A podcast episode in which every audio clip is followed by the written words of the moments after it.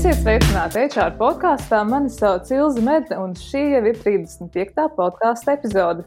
Šis podkāsts piedāvā iespēju cilvēku vadības ekspertiem un uzņēmējiem dzirdēt dažādas pieredzes, ekspertus un iepazīt metodas, kas var palīdzēt vēl labāk saprast HR lomu uzņēmumā un kā ar to vislabāk atbalstīt uzņēmumu. HR podkāsts to par personāla vadības programmas KKHR atbalstu. KKČR septiņu gadu laikā no vienkāršas darba laika uzskaitas sistēmas ir kļuvusi par visaptverošu personāla vadības programmu, kurā ir tādi moduļi kā darba laika uzskaita, maiņu plānošana, izdevumi, darbinieku vērtēšana un vēl daudzi citi. Lielā restartēšanās. Nu, ja 2008. gada krīzi mēs saucam par finanšu krīzi, tad šo situāciju es gribētu saukt par tādu lielo cilvēces restartēšanos, gan finanšu, gan eksistenciālā, gan vērtību līmenī. Un, manuprāt, unikāli ir tas, ka šo piedzīvo visi šobrīd visā pasaulē un katrā uzņēmumā, mājās. Šobrīd tiek domāts par straujām pārmaiņām, kas nākušas līdz ar šī brīža apstākļiem. Nu, mainījies ir viss Uzņēmumi maina stratēģijas, pārplāno budžetus, darbinieku kompetences, domā jaunas biznesa iespējas un kopumā pasauli mācās dzīvot un strādāt pie jauniem apstākļiem. Un es teiktu, ka cilvēku vadības eksperti, HRs un jebkurš uzņēmuma vadītājs, kurš domā par to, kā turpināt strādāt ar savu komandu, uh, kā pārplānot biznesu tā, lai izdzīvotu. Šodienas kontekstā es teiktu, ir tāds sava veida varonis, jo mēģina paglābt to, ko līdz šim ir izveidojis un par ko ir rūpējies. Vienlaikus saprotot, ka visu paglābt nebūs iespējams, jo kaut kas būs jāatlaiž, lai sāktos jaunas lietas. Un šodienas podkāstā paskatīsimies uz tādu kopējo situāciju nedaudz plašāk, Es teiktu, varbūt ne tik dramatiski, bet vairāk ar skatu vērstu nākotnē. Es gribētu saukt šo par pozitīvu sarunu, un uz šo pozitīvo sarunu es esmu aicinājusi Pārslu Baško. Un Pārsla šobrīd ir ērda biznesa partnere, kur ir strādājusi vadošos amatos tādos starptautiskos uzņēmumos kā Rimī Baltic Group, Karlsberga, Baltijas valstīs, Schneider Electrics un ieguvusi profesionālo maģistra grādu uzņēmē darbības vadībā Rīgas ekonomikas augstskolā. Pārsla prieks tevi beidzot satikt. Jā, apusē īstenībā. Prieks arī tev beidzot satikt. Jā, droši vien sanācis ir klausīties bet, uh, un dzirdēt kaut kur, bet ne tik uh, ne fiziski satikties. Un arī nedzam šodien fiziski satikties, bet būt uh, online podkāstu ierakstā. Tā jau mums tāda šodien, tāda gandrīz fiziska tikšanās. Tā, kā, jā, tā ir tā jaunā realitāte, ko mēs esam spējuši ļoti ātri pieņemt. Es teiktu, jā, es arī ar tevi jūtos šobrīd tā kā, tā kā vienā telpā, jo tas, tas jau ir tik ļoti pierasts lietot dažādus kanālus. Bet pierasts tas ir mums. Mēs to esam darījuši ikdienā, mums tā ir tāda, nu, tā teikt, turpinājums. Es pavisam nesen lasīju interviju arī ar tevi, un, un es paņēmu vienu citātu, kas man likās tāds uzrunājošs un, un saistībā ar šodienas sarunu arī iet kopā. Uh, Tad tevis sacītais kādā no nesenām intervijām ir, ka konkurētspēja un produktivitāte ir divi galvenie strateģiskie izaicinājumi, ar ko ikdienā saskars uzņēmumi, īpašnieki un vadītāji. Un liela nozīme ir paša spēja apzināt un laicīgi optimizēt ar personālu saistītos procesus un izmaksas, kā arī spēt paredzēt nākotnē nepieciešamās prasmes un iemaņas. Un šis citāts man liek secināt, nekas jau tā lielā mērā nav mainījies.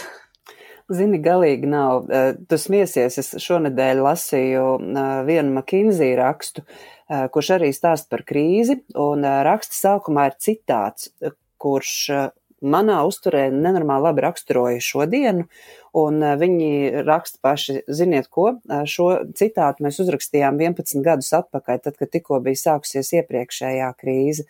Tā kā jā, pat ja mums pašiem liekas, ka mēs šobrīd piedzīvojam kaut ko ļoti unikālu, tā nebūtu nav unikāla situācija tādā makroekonomiskā aspektā. Konkurētspēja un produktivitāte, manuprāt, ir bijis, bijušie stūrakmeņi uzņēmē darbībā nepārtraukti domā par to, kas ir tavs produkts, kas ir tavs piedāvājums, cik efektīvi tu strādā. Šodien vienkārši tas ir saskrējis tādā vienā kopumā, ka tev ir strauji ātri jāskatās, ar ko tu esi vēl derīgs šī brīža tirgus situācijā un kas ir tas, kas tev var to palīdzēt izdarīt, cik tev ir naudas, kāda tev ir kompetence, kāda tev ir darbinieki un kas tu pats esi. Bet tad skatoties kontekstā uz šo visu lielo mezglu, kas ir izveidojies, un es domāju, ka diezgan daudz vadītāju šobrīd ir tādā lielā stresā un, un nu, kā es teicu jau pirms mūsu sarunas, ka tā lūka nedaudz sašaurinās, un tu vienkārši redzi varbūt kaut ko mazliet šaurāk. Kā tev šķiet, kas šobrīd ir tie izaicinājumi uzņēmumiem vēl bez tā pie šodienas situācijas? Jā, es īstenībā arī par to esmu domājusi, un kā ļoti strukturēts cilvēks, man gribās struktūru arī šeit. Un es tā priekš sevīm, gan tādā uzņēmuma, gan īstenībā arī valsts uh, aspektā esmu sapratusi, ka tos visus izaicinājumus var sadalīt tādās divās lielās daļās. Ir uh, šie te īstermiņa uh, izaicinājumi, bet ir arī ilgtermiņa izaicinājumi, kas, par ko uzņēmumiem būtu un arī valstī jāsāk domāt jau šodien. Ja īstermiņā ikvienam uzņēmējam ir nenormāli svarīgi spēt maksimāli īsā laikā pielāgoties tai šī brīža situācijai, tad mēs vienkārši varam domāt līdzi, kas ir tās darbības vai rīcības, kas šodien notiek. Tu pati minēji par to stresu, es pilnīgi tev piekrītu. Uh, stress ir saistīts gan ar to ārējo spiedienu, gan arī ar iešējo spiedienu pašos uzņēmumos. Nu, paskatīsimies, piemēram, uz kaut kādām tādām nozarēm, kas šobrīd varbūt ir visvairāk skartas. Tas, kas nāk pirmais prātā, varbūt ir uh, sabiedriskā ēdināšana vai tās pašas publiskās iestādes. Tur šis stress tā tad ir ne tikai par to, uh, kā mums uh, saglabāt savu konkurētspēju, bet par to, kā izdzīvot, uh, Un līdz ar to viņiem nākās pārskatīt ne tik daudz, ko mēs ietaupīsim vai ko mēs šodien nenopirksim, bet kā mēs vispār eh, dzīvosim uz priekšu, ja, kā mēs izdzīvosim rītdien. Un eh, tas, ko vismaz es no savas puses tā ļoti spilgti redzu, ir, ka eh, nosacīt, protams, vieglāk, bet tomēr vieglāk klājas tiem uzņēmumiem, kas ir spējuši laicīgi vai ilgtermiņā jau sagatavoties un pielāgoties, piemēram, pasaules vadošajām tendencēm kā digitalizācija.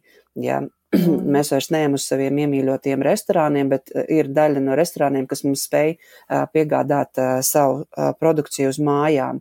Līdzīgi ir arī mm. publiskajām iestādēm.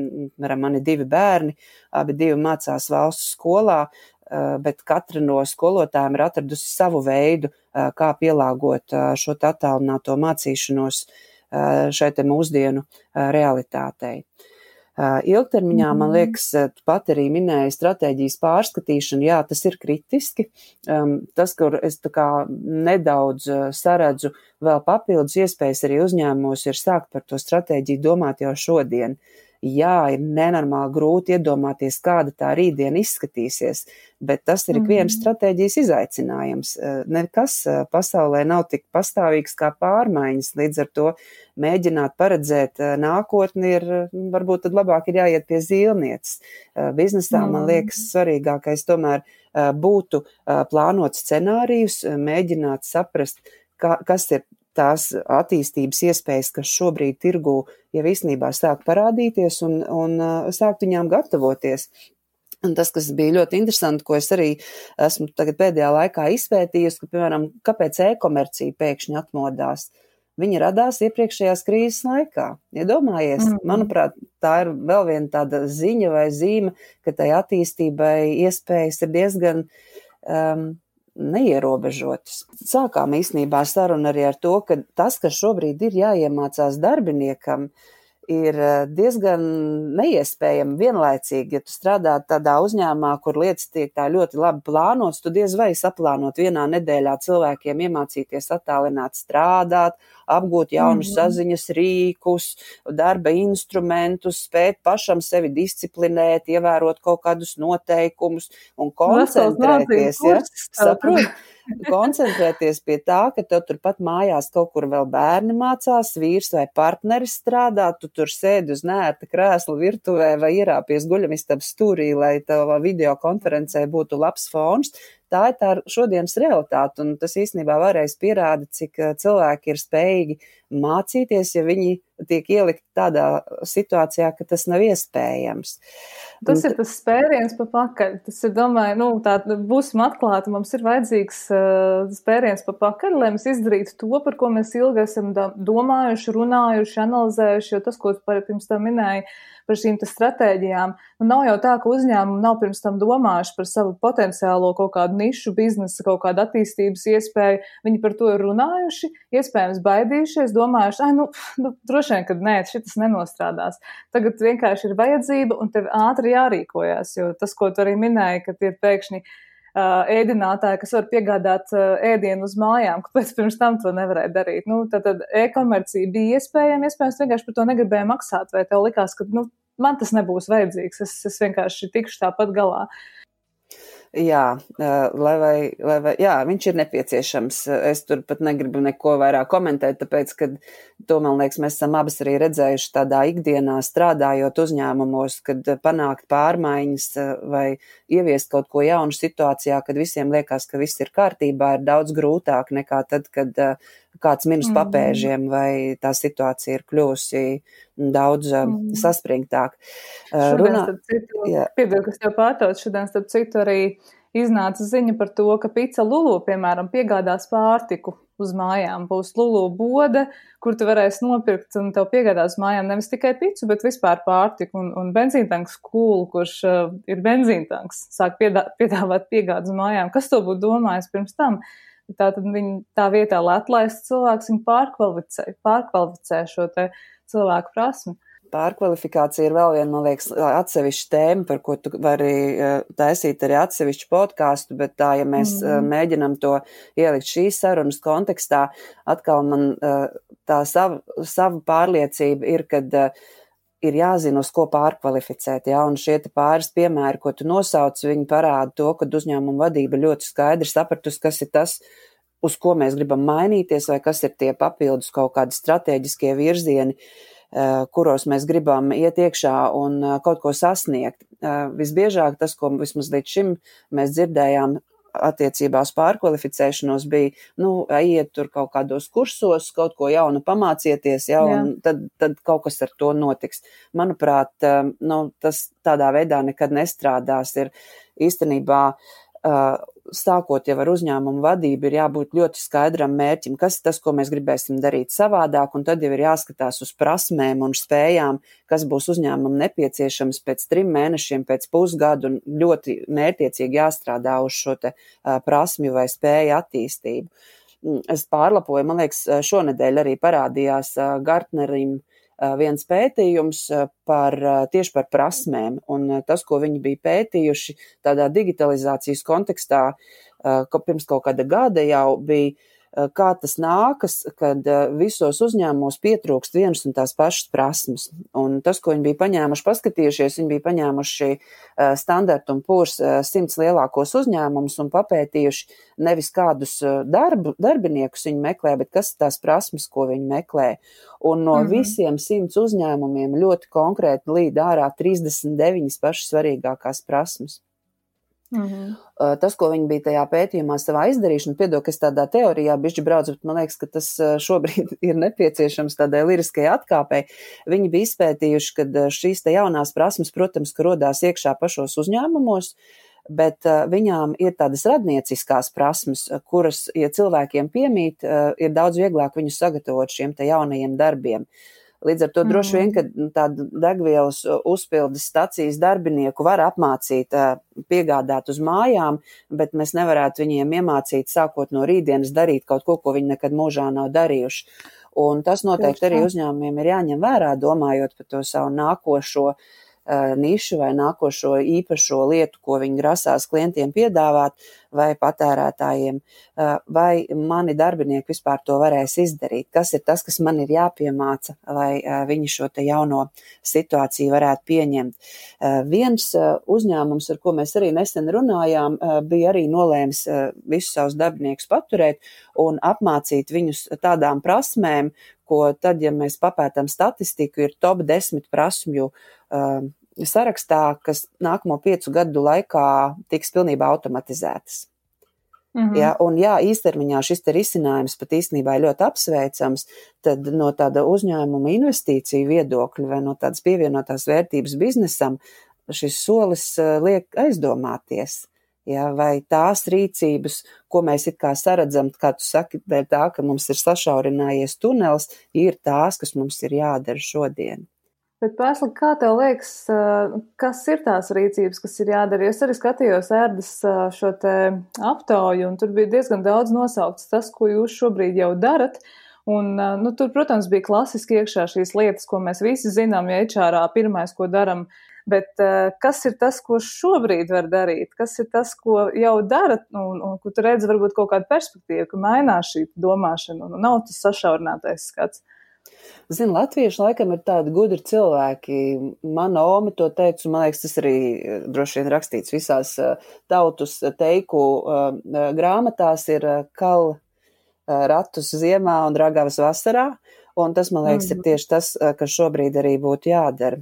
Viens no tiem jautājumiem, ko mēs ielikām aptaujā, bija arī, vai uzņēmumiem šobrīd liekas svarīgi veikt strateģisko darba spēku plānošanu liekas, mīlīt, par ko tu vispār runā. Mums te ir jāsaprot, kā mēs izdzīvosim līdz nākamajai nedēļai vai nākamajam mēnesim, kāda strateģiskā plānošana. Bet, mm. ja godīgi, tad iepriekšējā krīze parāda, ka tieši tie uzņēmumi, kas krīzes laikā bija sapratuši, kas ir tas, ko viņi darīs pēc tam, vai kas ir tie virzieni, kuros viņi grib attīstīties, arī ļoti strauji izauga un kļuva ļoti um, veiksmīgi. Um, jā, un tā ir viena no lietām, kur mums droši vien ir arī abām jāstrādā un jāizglīto mūsu vadītāji un mūsu personāla vadītāji, kad uh, nevienmēr tas, ko tu nogriezīsi šodien, tev iedos to biznesa vērtību nākotnē. Jā, tas mm. pats mans piemērs ar uh, investīcijām uh, apmācīt cilvēkus prasmēm, kas pēc piecām gadām tā, gadiem tāpat būs izzudušas. Nu, jā, es droši vien tur liku lielu jautājumu zīmi, vai tas ir pareizais virziens, kurā doties. Nu, tas ir pirmais, kas nāk prātā, liekas, ā, paga, tagad mums ir jāprot attālināt strādāt, tagad ātri mums jāmāc viņi visi attālināt strādāt, bet uh, varbūt par to šobrīd nav stāsts. Varbūt tu no savas pieredzes var padalīties, kas ir tas, kas būtu, nu, tagad īstais laiks pārtraukt darīt, kas būtu jāturpina un jāsāk darīt, jo, nu, digitālais HR jau nekur nav pazudis. Tas ir kļuvis arvien uh, aktuālāks. Tieši tā. Pazudis laikam nav nekas. Tad, tad, kad es arī gatavojos mūsu sarunai, es īstenībā par to tā domāju, ka no vienas puses šis HR vadītājiem ir tāds ļoti interesants laiks, bet no otras puses arī sāpīgs laiks, jo ir jāspēj saprast, kas no paša izdarītā darba šobrīd vairs ir liekas. Ja? Kaut kādas pāris lietas, ko es varēju iedomāties, ir, piemēram, perfekti izstrādāt onboarding programmu ļoti svarīga ikviena jaunā kolēģa integrācijai uzņēmumā. Bet mhm. šobrīd ar viņu nav vairs ko darīt. Un pat ja uzņēmums turpina pie sevis šos jaunos darbiniekus uzņemt, tad tas nenotiek tā kā līdz šim. Ja? Mm. Līdz ar to ir jāspēj īstenībā paskatīties uz tiem sevis radītajiem produktiem mūsdienu kontekstā. Un tas ir tas, kas, manuprāt, ir vissāpīgākais un visgrūtākais ikvienam, kas savā darbā ir ielicis sirdi un dvēseli. Uh, no tādām tipiskajām lietām tagad arī sākam jau saņemt atbildes uz savu uh, izsludināto aptauju. Tas, ko mēs redzam, ka pārsvarā uzņēmumi tomēr ir uh, krasi pieķērušies pie apmācību budžeta nogriešanas un pie dažādu veidu pasākumu budžeta nogriešanas. Uh, par pasākumiem piekrītu, būtu ļoti grūti viņus rīkot, lai gan droši vien šo naudu varētu transformēt un mm. investēt, piemēram, darbinieku uh, mājas biroju labiekārtošanā. Šobrīd ir pilna Rīga, droši vien arī Latvija un pasaule ar tukšiem birojiem, kas ir aprīkoti ar ļoti labu ergonomisku darba aprīkojumu, kurš stāv neizmantots. Kāpēc lai ne daļu no šiem līdzekļiem ieguldītu transporta uzņēmumos un nogādātu gan labu galdu, gan krēslu ikvienam no darbiniekiem uz mājām? Un, un tas droši vien izmaksās daudz mazāk nekā ilgtermiņā apmaksāt darbiniekiem slimības dienas vai papildus fizioterapeitu nodarbības vai visu pārējo. Jo nu, Nav tā, ka tad, kad mēs strādājam mājās, tā mūsu darba vide ir tikpat ergonomiski iekārtota, kā atrodoties birojā. Runājot par mācību budžetu, tas nedaudz, manuprāt, sasaucās ar to, par ko mēs jau runājām. Bet īstenībā, manuprāt, tāda pilnīga atteikšanās no mācīšanās uzņēmumā ir viena tāda ļoti īstermiņa rīcība, varbūt nepadomājot par viņas ietekmi uz rītdienu. Jā, es mm. piekrītu, ka ir lietas, kurās šobrīd varbūt nevajag investēt, bet, piemēram, vadītāja apmācība. Ja? Mēs esam uzticējuši savu visdārgāko resursu uzņēmumā, kas ir mūsu darbinieki. Ikviena vadītāja atbildībā. Ja kādreiz mēs redzējām no noskaņas birojā vai sapulcē vai jebkur citur, kā tur tiem darbiniekiem apmēram iet, tad šobrīd mēs esam simtprocentīgi pateikšu vadītāji, jums jātiek galā. Ja? Kā jūs to izdarīsiet? Dariet labāko, ko jūs varat. Ja tā vietā, lai mm. varbūt šobrīd tieši pastrādāt pie tā, lai tie vadītāji saprot, kā viņiem ir jārīkojas, kādas ir tās prasmes, kādas ir iemaņas, ko vajag darīt, ko nevajag darīt, kam pievērst uzmanību, kam nepievērst uzmanību. Jā, tā kā mhm. tas par to mācīšanās tēmu man liekas tā baigi īpaši. Ir uzņēmumi, kas stāsta, ka oh, mēs tagad esam baigi nopramotējuši un palaiduši e-mācīšanos, jo ļoti daudz arī pasaulē zināmas platformas šobrīd piedāvā daudz e-mācību par velti. Eh, bet mm. ir arī kaut kādas lietas, kas ir svarīgas pašam uzņēmumam, ja, kas ir saistītas mm. ar uzņēmumu kultūru, varbūt pat vērtībām, ko visdrīzāk uzņēmumi gribēs saglabāt kā tādu savu identitātes kodolu. Un mm. ko krīze pat ja izmainīs, tad eh, cerams, ka neiz, neizjauks. Vai, jā. Protams, ieguvējs ir organizācijas, kas pirms kāda laika jau sāk ieviest visas šīs e-platformas. Tas nozīmē, ka ja tas tagad šim uzņēmumam nav, ka tev tagad ir jāskrien tas un jāpērk obligāti, nu, tajā jāinvestē, nu, tur tiešām jāapsēžās un jāpadomā. Manuprāt, mēs ar Ivaru Vilānu runājam par šo pie krīzes komunikācijas eh, podkāstā, ka, kas būtu uzņē, uzņēmējiem jādara. Tev ir vienkārši šobrīd arī HR-am jāapsēžās un jā, jās, jāsaprioritizē, kas ir tās lietas, kas mums šobrīd ir svarīgas Un vai tas tiešām mums dod kaut kādu pievienoto vērtību vai nē, mums no šī jāatsakās. Un es domāju, ka tā pati metode būtu ļoti laba, ko pārtraukt, ko turpināt un ko sākt darīt. Pareizi mēs arī pirms tam runājām par to, ka ragavs taisa vasarā. Viens droši vien aspekts, par ko ir vērts aizdomāties arī tad, kad uzņēmums skatās uz šo savu contingency sarakstu vai ietaupījumu sarakstu, ir atbildēt uz jautājumu, kā šī konkrētā iesējotā vai ietaupītā nauda kādu ietekmi tā atstās uz mūsu darbinieku produktivitāti. Ja, jo galu galā uzņēmuma produktivitāte ir viens no svarīgākajiem rādītājiem, lai spētu ilgtermiņā arī darboties un strādāt. Un, ja var atrast, un ļoti daudz var atrast lietas, kas neietekmē darbinieku produktivitāti, tad šis ir īstais brīdis no viņām atteikties varbūt arī uz pavisam. Bet, ja ir kaut mhm. kādi elementi, kas spēcīgi ietekmē produktivitāti, tad varbūt tomēr drīzāk ir jādomā par šo izmaksu pareizu pielietošanu, nevis vienkārši nogriešanu ar domu, ah, nu, rītā izdomāsim. Mm. Es esmu dzirdējusi arī, ka ir HR kolēģi, kas uzdod jautājumu, piemēram, kādus rīkus izmantot šobrīd, lai saklasificētu darbiniekus pēc kompetencēm, pēc snieguma, lai varētu atbrīvot konkrētu skaitu, lai varētu saprast vispār, kuri man ir tie cilvēki, ar kuriem es gribu turpināt strādāt. Bet, tu zini, varbūt ir arī tādi piemēri vai jautājumi, nu, vai ir vērts vispār to šobrīd darīt?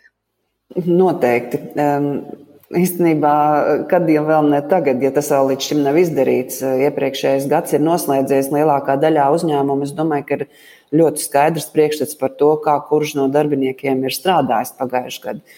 Un, mm. ja pat šī darba novērtēšana varbūt nav veikta, uzņēmums ir mazāks vai tā vēl kā praksa nav ieviesta, tad, manuprāt, š, lai nu kad, bet šobrīd vēl jau vairāk varētu strādāt vecā labā džeka velša metode ar eh, forced eh, distribution, ar piespiedu darbinieku izklaidi. Atrodam, mm -hmm. kur ir mūsu top 10% labākie darbinieki un kur ir tie mm -hmm. sliktākie. Jā, -hmm. Tā ir ļoti vienkārša metode, ko, manuprāt, šobrīd ik viens var arī pielietot.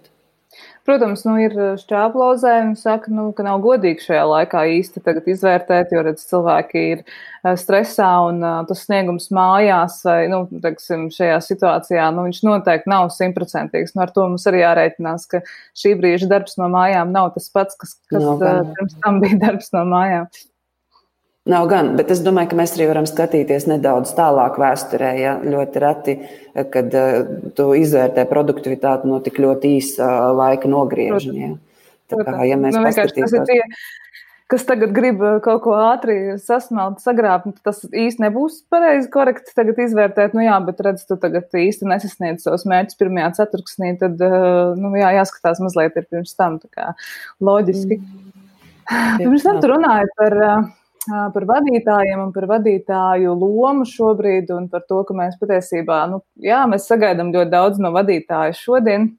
Varbūt pavisam nedaudz varam parunāt par to, vai, vai pavisam daudz varēsim arī par šo parunāt, jo, jo vadītāja loma patiešām šobrīd ir ļoti būtiska. Es šorīt no rīta tieši domāju par tādu uh, visiem sen zināmu grāmatu, ko Simons Sineks rakstījis, ka Leaders Eat Last, līderi ēd pēdējiem. Ja? Tad es tā padomāju no rīta. Es nekad nebiju pievērsus uzmanību šim teikumam tik ļoti, cik, cik šo, šobrīd. Jo nu, tas šī brīža laiks tomēr ir laiks, kad mēs varam redzēt, vai vadītājs tiešām prot to, ko viņš dara, uh, vai viņš nu, atpelna savu algu, vai tas, ko mēs no viņa sagaidījām, nu, tiešām parādās ikdienas darbībā. Jo, nu, kad mēs vislabāk zinām, ka pārbaudīt draudzību ir krīzes brīžos, kad uzticību vai nu pazaudējam, vai iegūstam. Tad, kā tev liekas, kāda ir šobrīd tā vadītāja loma, kas, kas, ko mums tur vajadzētu redzēt? Izcils jautājums, jo tas konteksts īstenībā ir vēl bišķi dramatiskāks vadītājiem. Um, īstenībā, ja tu paskaties uz to, kur, kas ir tas punkts, kurā šobrīd mēs esam nokļuvuši. Eh, mūsdienu vadītājiem ir ļoti grūti, jo tādas tipiskās eh, vadītāja eh, vai menedžera funkcijas pamazām arvien vairāk tiek automatizētas. Mērķu uzstādīšana, tas pats onboardings vai darbā ievadīšana, darba uzraudzīšana, tam visam jau ir atrasti īstenībā automatizēti risinājumi, kas vadīt, no vadītāja šodien pat vairs netiek pieprasīti. Līdz ar to nu, tas jautājums saknē ir diezgan būtisks, kāda tad ir tā vadītāja loma. Un, manuprāt, tas tavs pieminētais Sineka salīdzinājums ar kurš pēc kārtas sēda šobrīd ir ļoti labi pielietojams. Mm, tad, kad tikko sākās krīze, viena pēc otras par grūtībām paziņoja dažādi veidi pasaules avio sabiedrības. Mm. Un pāris nedēļu laikā vairāku milzīgu avio sabiedrību CEOs vai vadītāji skaļi izziņoja, ka viņi sāk algu samazināšanu ar sevi. Vai vispār nesaņems algu? Saprotu, un, un tas, manuprāt, ir viens tāds ļoti spilgts piemērs, kad tas, kas nekad nemainīsies, būs tas, ka vadītājiem ir jābūt par piemēru, un tu nevari no uh, citiem pieprasīt to, ko tu pats nedari. Mm, Tagad mm. arī tas laiks, kad mēs īstenībā esam tik atrauti viens no otra. Mēs pavadām arī ļoti daudz laika paši ar sevi. Uh, līdz ar to tāda uh, izlikšanās par kādu, kas tu neesi, ļoti vienkārši ir atšifrējama.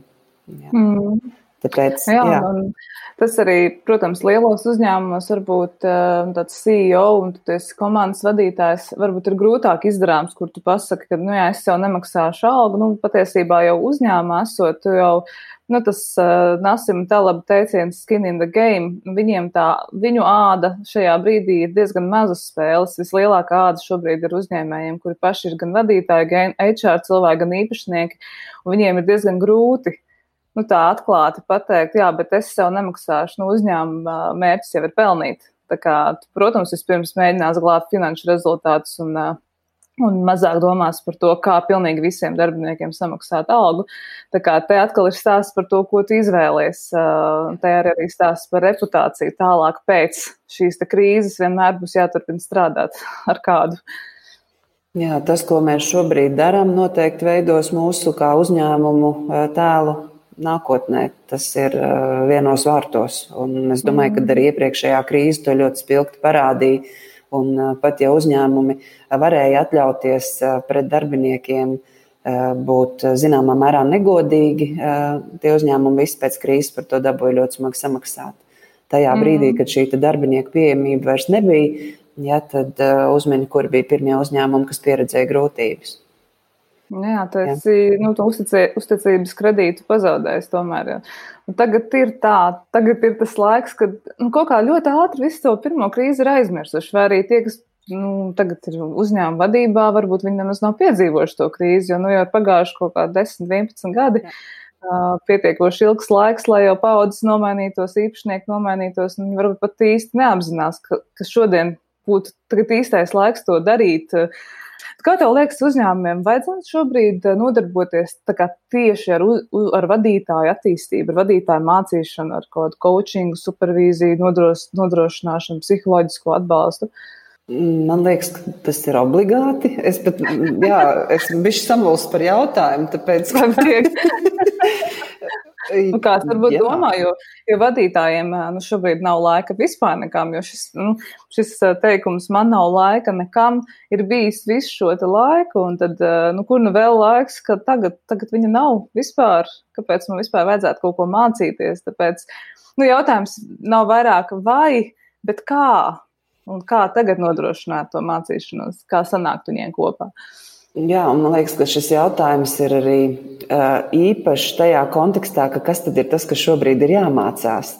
Mm. Uh, nav jāmācās, kā deleģēt, vai nav jāmācās, kā veikt darba izpildes pārunas, bet ir jāmācās būt cilvēcīgam, uh, izjust empātiju, spēst, spēt iejusties cita cilvēka ādā, mm. tieši neredzot, tās jau ir tās prasmes, kas šobrīd kļūst ar vien būtiskākas.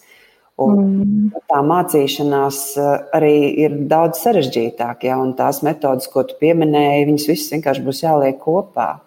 Mm. Nu, tagad mēs vienkārši no tā vairs nevaram izbēgt. Jo, ja pirms tam mēs tikai par to runājām, ka ir jābūt šai cilvēcībai un emocionālai inteligencei un visas šīs tēmas, Nu, diemžēl mēs laikam nevaram iemācīties, sagatavoties kaut kam, ja mēs to neesam vēl piedzīvojuši. Tajā tieši brīdī, tā, tieši tā, saproti, tieši tā.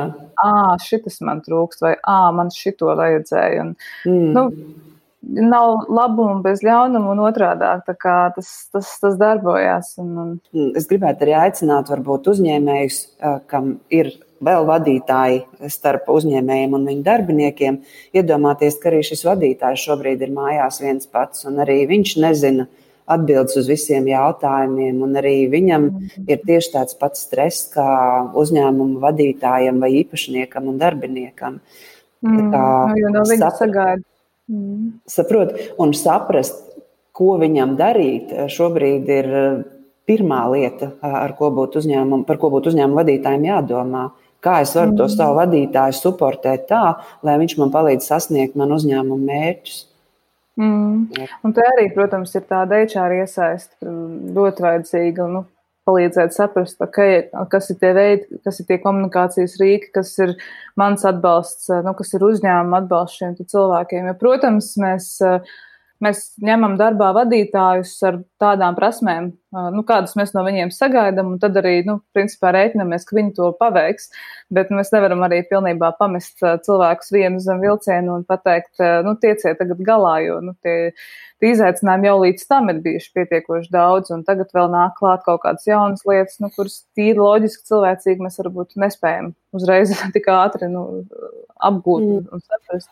Un tur zin tā ļoti praktiski, gan atceroties iepriekšējo krīzi, gan arī tagad runājot ar tādu, gan arī jāsaka palielāku uzņēmumu personāla vadītājiem. Visos uzņēmumos eh, ir izveidota tāda krīzes komunikācijas eh, struktūra, kur uzņēmuma mm. vadība reizi dienā, varbūt nedaudz retāk, satiekās ar visiem saviem vadītājiem tiešraidē un izrunā, kas ir tas, ko mēs mm. šodien darīsim, vai kas pie mums notiek, vai kas ir tas, eh, kas nenotiek. Un tas, ko mēs ļoti ātri uzķērām, ir, ka šī vadītāja nezina, ko ar to informāciju darīt. Viņi ir slepeni, viņi visiem pieejami. Es varu stāstīt visiem saviem darbiniekiem tieši to, ko es tagad dzirdēju. Ja viņi man mhm. uzdod kaut kādus jautājumus, kā man uz viņiem atbildēt, sagatavot šos vidējā līmeņa vadītājus, ir, manuprāt, ik viena personāla vadītāja vai komunikācijas speciālists šobrīd galvenais uzdevums. Ja? Kā, kas ir tas, kas man ir jāiedod tiem visiem saviem vadītājiem, lai viņi var mums svarīgās ziņas aiznest līdz darbiniekiem? Ja? Un pat ja kāds mhm. teiks, Tā nav nekāda mācīšanās, tā ir darba sastāvdaļa. Lielai daļai no vadītājiem tā šobrīd būs reālā skola. Kā es to varu izdarīt? Pamazām noslēdzot mūsu sarunu, es arī gribu mazliet paskatīties nākotnē un, un nu, jā, mēs nevaram apstāties tikai šeit un saprast, ka jā, ir krīze, ir, ir galīgi slikti un mēs neturpināsim dzīvot. Bet, protams, ir jārēķinās, ka šī visa kopējā situācija un apstākļi ir nākusi kopā ar lielu stresu, kas, uh, kas īstenībā pirms tam Nu, ja mēs paskatāmies pirms tam, kas bija tās aktuālākās tēmas, es vēl pavisam nesen lasīju lekciju par dzīves darba balansu nu, citos uzņēmumos, un ļoti daudz cilvēku interesēs par to, kā atpazīt izdegšanu, kā tikt galā ar šo dzīves darba balansu, kā nu, menedžēt savu laiku, kā deleģēt un tā tālāk. Šīs visas lietas bija tāpēc, ka bija ļoti liels overload, bija pārāk daudz darba. Un tagad uh, Un cilvēki, šie izdegušie, varbūt jau cilvēki, nonākuši tādos nu, tā saucamajos mājas birjos, un viņi turpina sevi dedzināt tālāk. Ja šobrīd es dzirdu, ka Amerika runā par to, ka nu, šo laiku var salīdzināt ar lielo depresiju, tad jautājums, kāds scenārijs, nu, kam jāgatavojas mums, jo tas atstās sekas. Tas atstās sekas uz cilvēku psiholoģiju, cilvēks atstās sekas uz organizācijām un uz, uz darba stilu, darba vidi. Un, un pēc šīs krīzes būs jādomā par kaut kādiem risinājumiem, kā atbalstīt gan vadītājus, gan darbiniekus. Un... Jā, man liekas, ka gudri darba devēji par to domā un runā jau tagad, mm. jo tas, kā šobrīd mainās mūsu savstarpējā sadarbība, uh, kas ir komanda, kā vispār tu vari cilvēku integrēt jaunā uzņēmumā vai uzticēt viņam jaunu uzdevumu, tas jau ir mainījies. Un domāt, ka nē, nē, mēs tagad pārdzīvosim krīzi un tad domāsim, ko ar to visu darīt, iespējams, ka būs par vēlu.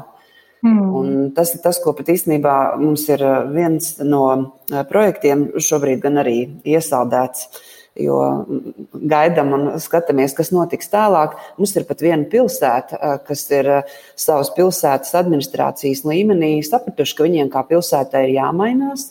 Un tas, ko viņi grib saprast, kā ir jāmainās viņiem, kā pilsētas vadībai. Ja, un varbūt tas ir kaut kāda lieta, ar ko būtu jāsāk arī daudziem uzņēmumiem. Paskatāmies uz sevi, uz uzņēmumu vadību, saprotam, ka tie apstākļi būs citi, un sākam ar sevi. Ja? Mm. Sākam šīs pārmaiņas caur savu prizmu, saprotam, kā mēs jūtamies. Topiki, kā piemēram dzīves un darba līdzsvars, manuprāt, būs tikpat svarīgs, ja vēl nesvarīgāks. Kas tad ir tās metodas, ko mēs varam izmantot šobrīd? Testējam uz mazām grupām darbinieku, varbūt kaut kādus risinājumus, skatāmies, kas strādā, kas nestrādā. Man liekas, mēs par to mm. runājam arī sarunas sākumā. Šī situācija ir iespēju paradīze. Ir daudz mm. iespēju izmēģināt, jā, droši vien arī kļūdīties, bet īstenībā arī atrast to labāko risinājumu savam uzņēmumam.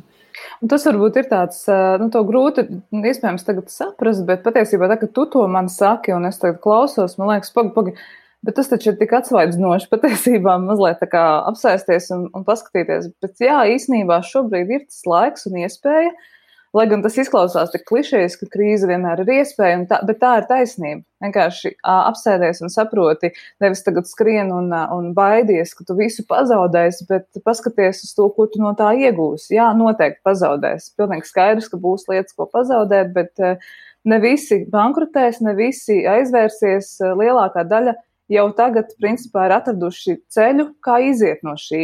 Vienkārši nu, tas prasīs varbūt ilgāku laiku, un apkārtējā situācija šobrīd varbūt neļauj rīkoties tik strauji vai tik produktīvi. Bet, uh, nu, jā, pašam sev nenobloķēt to domāšanu ar, to, ar, to, ar to grupas bara instinktu, ka, lūk, tagad viss ir apstājies. Tāpēc, nu, jā, es arī droši vien iedrošinātu sākt jau laicīgi runāt, darīt, uh, jautāt un Un īstais laiks, kad, eh, kad, kad uzsākt lietas, nevis ierakties tagad mājas oficiālā un, un turpināt kaut ko darīt, kaut ko strādāt. Jā, eh, McKinsey eh, vienā no saviem rakstiem arī par to, kas šobrīd ir vajadzīgs vadītājiem, un tas, man liekas, ir tāds tā kā novēlējums ikvienam no mums. Viņi saka tā, tie vadītāji šobrīd, kas ir veiksmīgi, viņiem ir raksturīgas divas īpašības. Viena ir miers, jo tas miers sevī eh, tev iedod skaidru skatu apkārt. Eh, mier, tavs miers citiem cilvēkiem iedod sajūtu, ka viss būs kārtībā. Un otra īpašība, par ko viņi runā, ir tāds piesardzīgs optimisms, kad mm. tikai tad, ja mēs redzēsim, ka perspektīvā ar mums viss būs kārtībā, mēs spēsim ģenerēt pozitīvs risinājums. Ja? Tad, ja mēs mm. visu laiku domāsim, ārprāts, ārprāts, viss tik slikti, ko lai dara, ko lai dara, nē, viss ir šausmīgi, vēl kaut kas jāatlaiž, vēl kaut kas jānogriež, tad arī šīs pozitīvās domas neradīsies. Mm. Nu, es, es vēl pieliku klāt šeit vienu, vienu no īpašībām. Tā ir drosme. Drosme vispirms ieklausīties sevī un apstāties un saprast, ka, hei, nu, līdz šim tas, ko es darīju, jau bija labi. Un uh, tas nenozīmē, ka tagad viss ir apstājies un tu esi kļuvis neveiksmīgs vai nu uzņēmējs vai vadītājs, bet uh, jā, drosmi turpināt darīt to, ko tu esi iesācis. Un, un tieši tā kā teici, ar, ar mieru sirdī, kas varbūt, jā, es piekritīšu daudziem, uh, ir šobrīd ļoti iztraucēts, bet, uh, bet neapstāties pie tā. Un, un, un šis arī patiesībā ļoti labs novēlējums pie sarunas noslēguma katram apstāties un, un padomāt. Uh, Jā, atgādinu tev, ka tu klausies šodienas sarunu ar, ar Pārslu Baško, kas ir pieredzējusi HR kolēģe un šobrīd ērta biznesa partneri. Tā kā šī saruna pilna ar atziņām, ko ņemt līdzi, domājot par šodienas situāciju un, un jā, par tām iespējām attīstīties. Jo es tiešām arī gribu novēlēt, lai katrs atrod to to motivāciju, jebkuros apstākļos, nevis sašaurināt to skatu un, un, un redzēt pa šauru lūku un apstāties vai nobīties, bēgt vai uzbrukt, kas ir mūsu dabīgais instinkts pie, pie šādām situācijām, bet paskatīties mazliet ar vēsu prātu un, un pamanīt iespējas, ko šis laiks mums piedāvā. Kā paldies tev, Pārsla, ka tu arī mazliet ļāvi apstāties, un katram no klausītājiem es domāju, ka šis arī būs tāds brīdis svaiga gaisa, kad paskatīties, ko es šobrīd kā HR kolēģis varu darīt, ko es kā uzņēmuma vadītājs varu izmantot no šī, lai nu, atrastu varbūt jaunu ceļu. Un, un laustos varbūt pa, pa jaunām durvīm, varbūt nemaz nav jālaužās, varbūt vienkārši vajadzēja paskatīties citā virzienā, un tur tā iespēja tagad tieši ir, ir aktuāla un vajadzīga. Tā kā, jā, paldies pārsla! Un, un sekojot līdzi, klausieties pārējās epizodes, un visas pārējās epizodes, tad citur atrodams HR podkāstu LV mājaslapā. Tā kā tiekamies jau nākamajos podkāstos. Tā, lai mums visiem veicas!